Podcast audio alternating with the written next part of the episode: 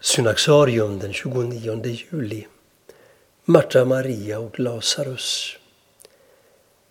Många kyrkor, inte minst kloster, firar idag minnet av Marta, Maria och Lazarus, Jesu vänner och värdar i Betania. Evangelierna berättar inte bara om de män och kvinnor som slog följe med Jesus, utan också om dessa vänner till Jesus som inbjöd honom till sitt hem och drogs djupt in i mysteriet med hans död och uppståndelse. I Johannes evangeliet heter det att Jesus var mycket fäst vid Marta och hennes syster och Lazarus.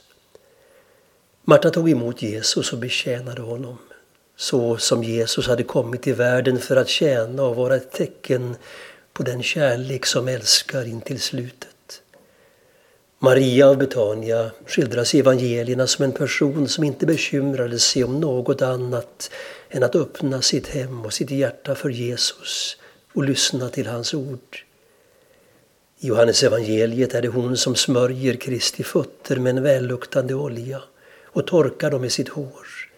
En profetisk handling genom vilken hon smörjer Jesu kropp inför hans begravning. Lazarus är vännen som Jesus älskade och återuppväckte till livet strax innan han själv skulle gå sitt lidande till mötes. Med detta sista tecken innan han gav sitt liv profeterade Jesus om sin kommande uppståndelse. Hos Marta, Maria och Lazarus fick Människosonen, som inte hade något ställe där han kunde vila sitt huvud, en viloplats.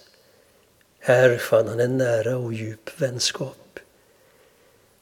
I den monastiska traditionen finns en särskild förkärlek för dessa tre syskon.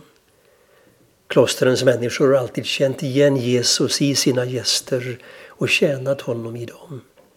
I likhet med Marta, Maria och Lazarus som lyssnade till ordet, levde i gemenskap med Jesus och igenkände honom som knackade på deras dörr.